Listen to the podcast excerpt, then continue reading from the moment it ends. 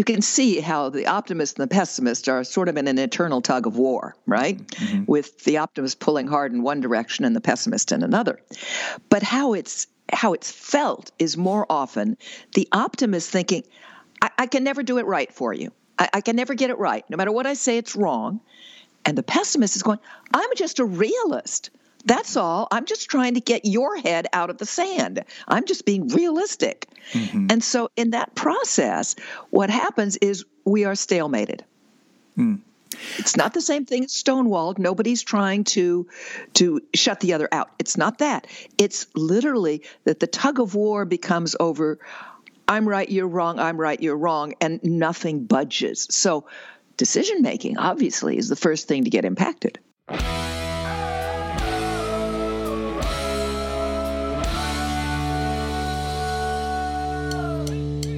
This week, can a marriage survive with one optimist and one pessimist? The answer isn't a yes or no, but has a variety of nuances with a multitude of circumstances that will make the dichotomy more pronounced. Dr. Noelle Nelson explains what that all means. Stay tuned.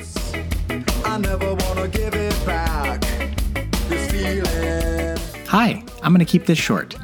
If you're new to the podcast, welcome. You should know that we have a website, hitchedmag.com, with thousands of articles, our complete podcast archive with over 500 episodes, a free weekly newsletter, and more. If you like this podcast, please leave a rating or review to help encourage others to join. And without further ado, enjoy.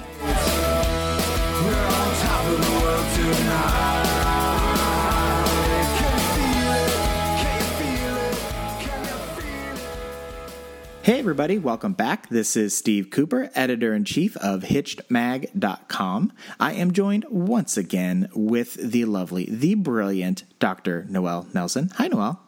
Hi, Steve. Hello. Uh, Noelle is a clinical psychologist, a consultant, a popular speaker in the U.S. and abroad, the author of uh, a dozen plus best selling books, and her newest, uh, which I'm really excited about, is I Survived COVID 19 What Now? Um, actually, there's more to it. It's adding finding happiness and success in a post COVID world, which I think is really important because we're all trying to move forward. Uh, and so, a fantastic read. You can find more information at her website, noelnelson.com. Um, so, talking about moving forward, Noelle, uh, today's topic is Can a marriage survive with one spouse as an optimist and the other as a pessimist? Uh, this is a great question. Um, and some might think that having such opposing views would doom a marriage from the start. What say you? Well, not really. I mean, there's love, right? And mm that's completely irrational, which is wonderful. And other factors that bring a couple together, and those those are very strong. And especially in the first few years, Steve, there's a greater willingness to work together as a couple. The problem sets in over the years when each, spouse, each spouse's dominant attitude becomes more pronounced, especially in the area of mutual decision making. Mm, okay. Um, and so, in, when we talk about decision making, how does that get impacted? Well, what starts to happen is I mean, you can you can see how the optimist and the pessimist are sort of in an eternal tug of war, right? Mm-hmm. With the optimist pulling hard in one direction and the pessimist in another. But how it's how it's felt is more often the optimist thinking, I, I can never do it right for you. I, I can never get it right. No matter what I say, it's wrong. And the pessimist is going, I'm just a realist. That's all. I'm just trying to get your head out of the sand. I'm just being realistic. Mm-hmm. And so, in that process, what happens is we are stalemated. Mm. It's not the same thing as stonewalled. Nobody's trying to to shut the other out. It's not that. It's literally that the tug of war becomes over I'm right, you're wrong, I'm right, you're wrong, and nothing budges. So decision making obviously is the first thing to get impacted. Mm. That's a good distinction um, that this is a stalemate and not a stonewall, because we know that stonewalling is like a death knell to uh, a healthy relationship. Right. Um, we were. It, it's funny. I, I, was telling you before we jumped on air here how much I love this topic because I am just a, a super optimist when it comes to life in general. And my wife Jess, uh, she and I again, I would not describe her as a pessimist at all, um, but she definitely doesn't. Uh, view the world with the same optimism that I do. And so she's constantly, of course you see it that way. Of course you see the best in that person. Of course you see the the silver lining on that thing. And it does um, it does impact our interaction. Um, but the thing that I love as an optimist is how it opens me up to see uh, some of the hidden dangers or the concerns that she sees when she views the world through her lens. Um, so I'm I'm excited to hear uh, how this unfolds. Uh, in in the in the approaches of the two and what some of these solutions are. So, my first question for you, uh, or I suppose the second one is, what's the optimist approach? Well, you know it intuitively, Steve, since you are one. But the optimist approach, if we take the big picture, is that optimists will usually generate a ton of great ideas, just one after another, bingo bango, without, however, looking at what might be the possible problems, downsides, and so forth and so on. So, you know, they're let's rent a beach house for the summer. We've been cooped up all year. Oh God, let's just rent a beach house. Wouldn't that be fantastic? And then they start going on and on about how the white the sand is so white and the water is so blue, and there's this adorable little beach house that just might be available, you know, I don't know, an hour away from the house, whatever. And they're going on and on and on about it. And they're absolutely ignoring any semblance of, well, let's see. Are the kids going to be wanting to do summer school? Are the kids going to be out of school, in school? Can we afford? They're not looking at any of that. And right on top of the beach house will come. Oh, and you know what? I also heard about this fantastic new class for kayaking. I think we should do that. Don't you think that would be a lovely idea?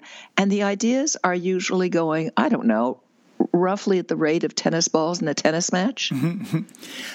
uh, so the the the way that you just described it, um, which I I love the I for lack of better word the optimistic approach there.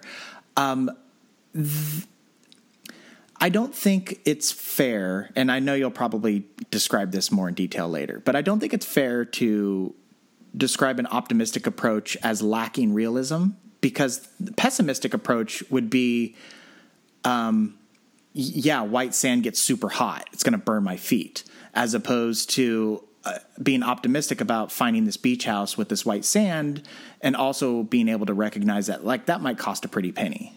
That i don't feel like that's outside the realm of being an optimist. Am i wrong in that?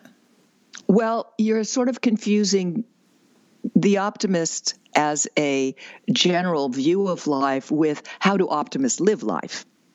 Okay. It's not the same thing.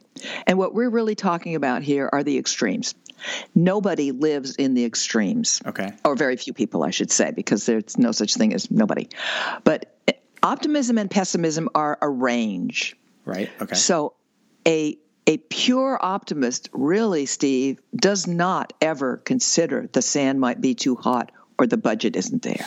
Never. The optimist just springboards from one ain't it wonderful to another ain't it wonderful to another this could be great and oh look isn't that great literally like a ping pong match or a tennis match. So there's a difference between the optimist all the way out at the far end of the of, of the optimistic range and the optimist who comes closer to if you will a middle position where there is lots of realistic consideration but, but I guess, I'm, yeah no i sorry to interrupt but i um I, I i think this is making a lot of sense to me but but being from the total extreme i guess i'm just trying to understand like selfishly where i stand on this.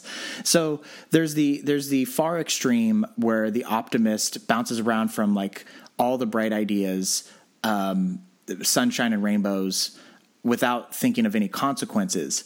Um, correct. I again making being selfish about this i look at it and i see the same sunshine and rainbows Um, and I will bounce from positive idea to positive idea. And anytime somebody tries to come at me with a problem about, uh, again, let's say I recognize the budget, I don't ignore the budget, but I don't let it stop me from being optimistic about, like, well, maybe we can go in with other people, or maybe we can, I can, you know, do some freelance work to to make up the difference or like I will bounce to the next optimistic idea without ignoring the the pitfalls.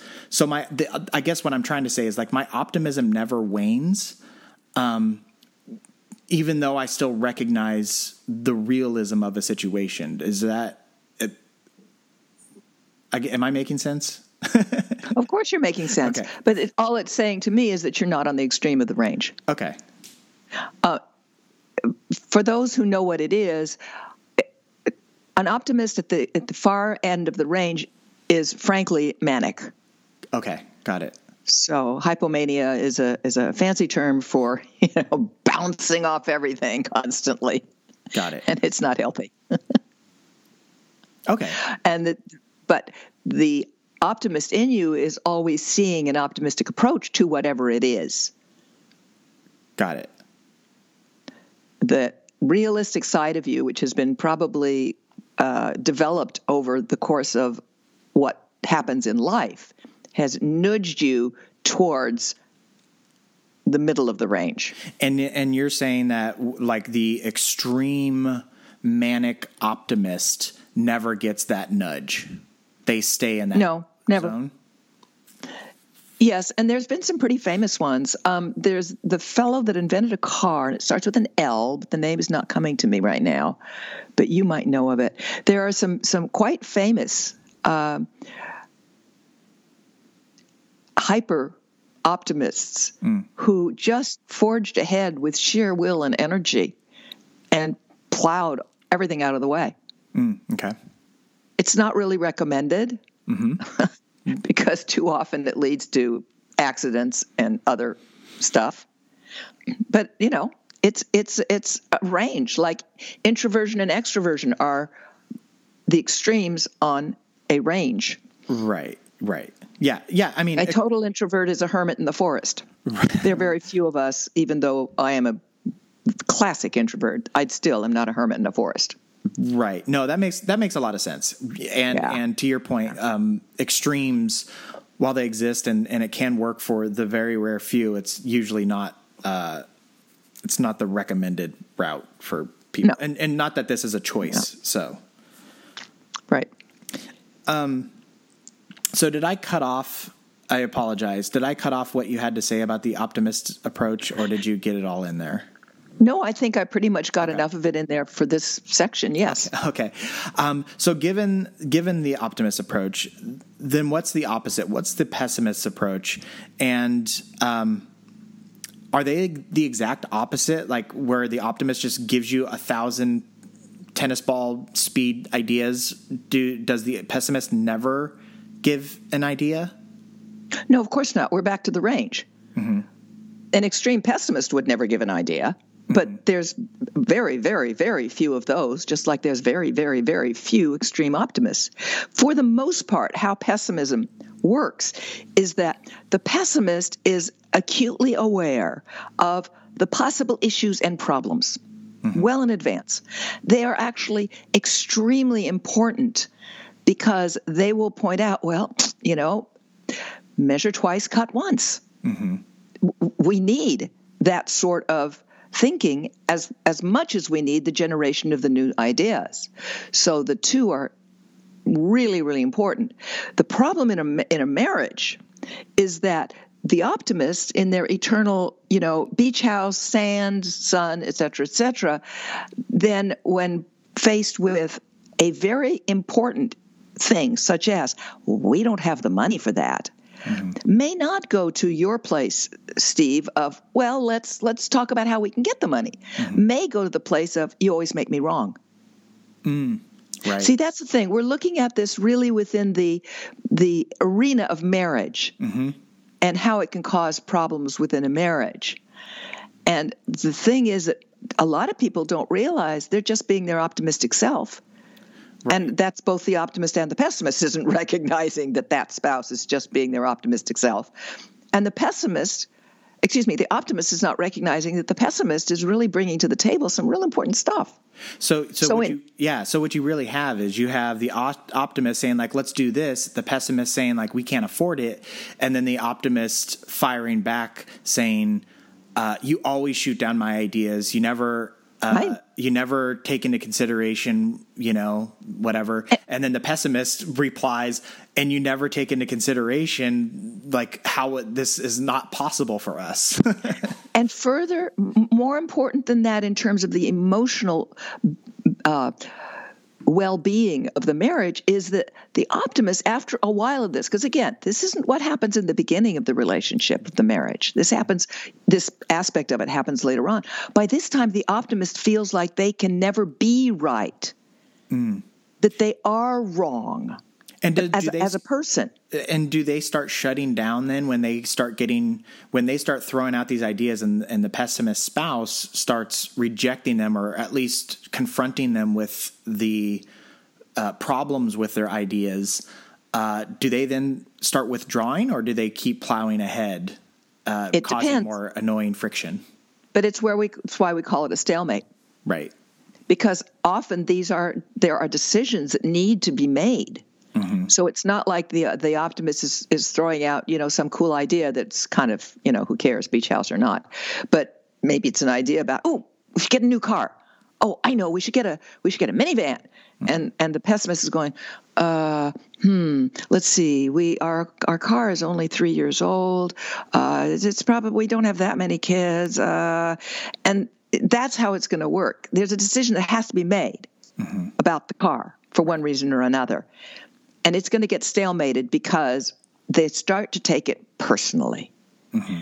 It's not just you never like my ideas; it's I can never do it right for you. Right, and this, and then it's it, oh, it's not just it, it's not just well you know, I, I, I, need to take into account the whole family and, and all of our budget and all of that. And, and you never ever want to pay attention to the details. So, so, you know, I'm, I'm just sort of withering in the corner here. Mm-hmm what you just described, I think, is such a relatable conversation that a lot of people can can like hear and understand. Um, I love that we're using the example of like a beach house for a summer vacation because it is such a happy image. Um, and it is like such a first world problem to have this argument. But what you just described, that interaction that you just described, uh, can be over like kids' lunches. It's it it it resonates on Absolutely. so many different levels. It doesn't have to be these like highfalutin problems. Uh, it just it's just funner to talk about like that. So I, I am trying to like round the conversation. So if somebody's not recognizing what we're talking about or starts tuning out because they can't afford the new minivan, uh, this applies at what's going on at the dinner table. And absolutely, yeah. And I love the example of the kids' lunches because the optimist is, is going to be, well, yeah, you know, give them chips. They love chips, so we'll give them. Let's get some more chips. They like chips. And the pessimist is going, ah, not really good for their health. You know, I think carrots would be better. Oh, you know, you're such a doggy downer. That's the optimist. And the pessimist going, uh, somebody's got to care about their health. Now, do you see where this goes? Right. Mm-hmm. So, what's the upshot in all this? This this back and forth friction. Well, Interestingly enough, is that the upshot is when the two start to recognize what where they're coming from, that this is a basic personality structure that's not going to get altered. Okay? Mm-hmm. When they start to recognize that and look for the benefit in each, then they can actually start to work together and working together is fabulous because then the optimist will say, you know, chips, they love chips. I'm going to throw some more chips in their lunch. And the pessimist goes, ah, carrots, please. and, and then everybody stops for a second and go, oh, okay, okay, okay, wait a minute, wait a minute. All right, let's let's see how we can do this better. I mean, it really has to be one of those where you're looking for common ground. And the whichever one, let's say the pessimist says, well, uh, how about let's let's do chips every other day. How's that? And the optimist goes, yeah, you know, I, I think carrots every other day and you know days in between would, would work out pretty good. That sort of thing. but where it has to start and this is true of introversion, extroversion, this is true of any of the personality constructs, mm-hmm. is the willingness of each spouse to recognize that the other one is not out to do them harm. Mm-hmm. They're not out to hurt the marriage or each other. They're just different people with different approaches to life, and that both are necessary. How, how do you flip that switch to make that recognition? I mean, is it as simple as listening to this podcast and being like, oh, I get it now? Or is there more of a process to it than that? It's actually as simple as getting the idea that, oh, we really are two different people and that that doesn't mean we don't love each other. Mm-hmm. And often the simple gesture of just saying, okay, I love you. We, we can we can sort this out. Mm-hmm. I, Sometimes having discussions, this is one of the things date night is good for. Mm. Having a conversation about, gee, you seem to look at some things really different from me. Tell me more about what that is like for you. Mm-hmm. Those conversations, which we tend to have in courtship, but we do not tend to maintain in the years following, are really good conversations. Mm-hmm. It's funny. Uh, I I cannot tell you the number of times, and like honestly, in like recent memory, maybe it's because we've been locked in quarantine and all that stuff, where Jess will just, did I ever tell you the story about? And then she will go on and tell me something as if we were still in the courtship phase and like unpeeling that onion layer after layer after layer. And I'm like, oh no, I didn't know that. I didn't know that. Oh, that explains so much. Um, Isn't that nice? It's it's amazing. It's great. Yeah. And and uh, honestly, I don't know how she continues to have more layer, layers because she keeps un, uh, keeps unraveling. Um, but also to your point about like flipping the like the question that I asked about flipping the switch, I wanted to add that, and I know we've talked about this in the past, but there have been certain inflection points, at least in my life, where I have like something just clicked, and I had to think to myself, "Oh, this is just the way that." Sh- she is, and I can either continue to get upset about it or I can just accept it as it is what it is. Um, and that sounds like a flippant way to go about it, but it's it's it's acknowledging that it's not wrong it's just different and i think when people can recognize something as being different as opposed to being an opposition then it's a lot easier to move forward and and i've done that a lot where jess doesn't do a lot of things the way that I would do them. But I have just shifted my mindset to think like, oh, she's doing it a different way than me, not a wrong way. And because she's doing it a different way, I might actually learn something from her um, because of that. And it has really made so much in our relationship easier because I don't feel the need internally to try to correct all the time or throw out my version of something all the time. Um, I still do, and I still want to sometimes, but not all the time. And I think for me, that was like a just it was like a mental shift that I had to make. And to your point about introvert, extrovert, and all the different dynamics, it really did apply like across the board. Sure. And you've really actually started to address the the last point that I wanted to bring up today, which is you know the solution, mm, right? Yes, like, please. What's what's one to do? Because you have found, and I think you're probably you found ninety percent of it, Steve, and I think you're probably doing the, the last ten percent without even realizing it. Which is first of all, most importantly, know thyself. Know thyself. Mm. You have to be able to know where you are on this on this range in order to be able to share that with your love, right? Mm-hmm. It's like, you know,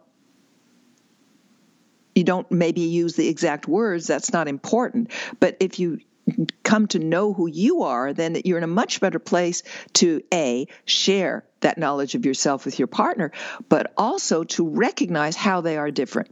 That's the 90%. But the 10% that's so valuable is to start appreciating the value that their very difference brings to the marriage. Right. Because, quite frankly, without a quote unquote pessimist pointing out that maybe we shouldn't blow the entire family budget on X, maybe we should save some for Y, or maybe chips every day for the kids isn't such a swift idea. Let's, you know, intersperse some veggies in there. Without that, bad things are going to are going to happen. Mm-hmm. See, the, the pessimist isn't, except at the very extremes. The pessimist is not a, a dire, threat inducing individual. They are pointing out often actual issues that need to be looked at. Mm-hmm. And the optimist doesn't have to be the one who's always giving ideas that are, are absurd. They're giving actually very good ideas that simply often need to be brought down to earth a little bit more. Mm-hmm more consideration so, taken. yes, yeah. for the like you said, the consequences earlier. So frankly, if one can appreciate that, it would be a very unhappy marriage if there were never any new ideas brought to the table, and or never any issues pointed out. Mm-hmm. The thing would get blown out of the water one way or another. Right. And uh, to your point about this balance, um, it almost seems like this. You know, we started this off, and I asked the question about, you know, are these marriages doomed? Uh, which I get was also a bit hyperbolic, um, but it almost seems like this. I don't want to say it's the ideal, but there's a lot of strength in having these opposing viewpoints uh, connecting with each other because they really do provide a very good balance of how to approach things, being being able to see both sides of something. Yes, they do. They really do. And that's why, rather than taking it to the personal place, which is where too many of us take it, of, well, I'm always wrong. I'm wrong. I can never do it right for you. Or the other one, which is, well, and, and no matter what I say, you're going to say I'm a doggy downer. Mm-hmm. I'm I'm just the the the nebbish. I mean, I'm I'm the terrible one here. Instead of taking it personally, when one can look at it as simply different approaches that, when taken together, bring us to a better solution of whatever the issue was. I don't care if it's chips, the van, or the beach house. Mm-hmm. It uh, what you just said there, I think, is important to kind of highlight. Which, and it's something that we've talked about a lot about uh, confrontations between people, which is you don't put it on them. And you just highlighted that about you don't attack them as like you're all you know you're always putting me down, uh, or you always shoot down my ideas. Um, it, it's an awareness that this is an an outlook. This is a personality type, and that type of personality sees the world that way, and that is the type of approach that they are going to have. And it's not personal that's just you know that's just how they're wired. Um, right. And and to your point, the people who aren't on the far extremes will have there's adjustments, right? Like there's growth yep. that happens in life, and people will make adjustments. The people who um, yeah, there's a there's a line, and I've probably brought it up like five times uh, from an old punk rock song that I really love, um, which says, "Trust is something that comes easy when you've never been a victim." And so, the greatest optimist in the world will have be knocked down a peg once something's been stolen from them, for example. And it's like, oh, maybe I should lock my doors. um, right. And, and, you know that doesn't make them a pessimist all of a sudden, but it does adjust the worldview a smidge.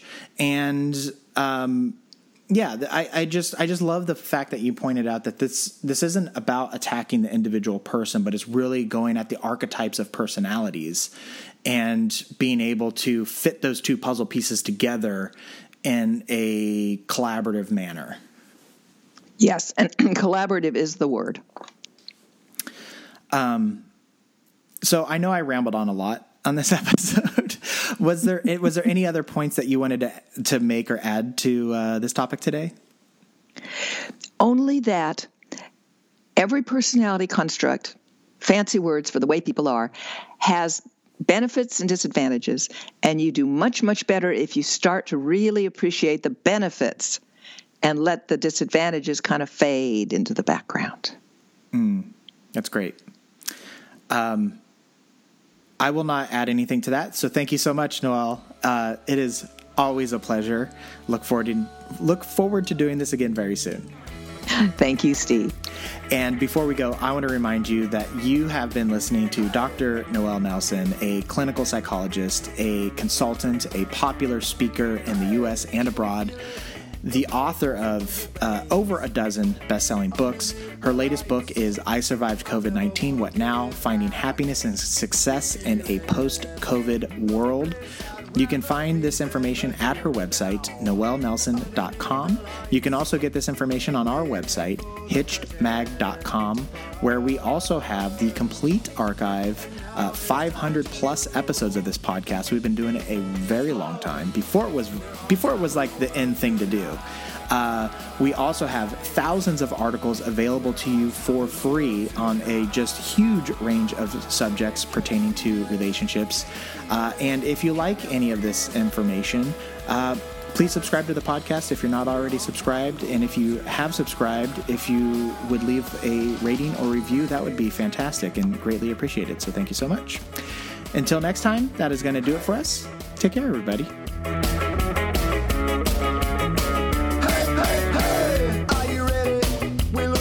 each other's eyes. We know that it's showtime. Clear our heads of all our worries and fears.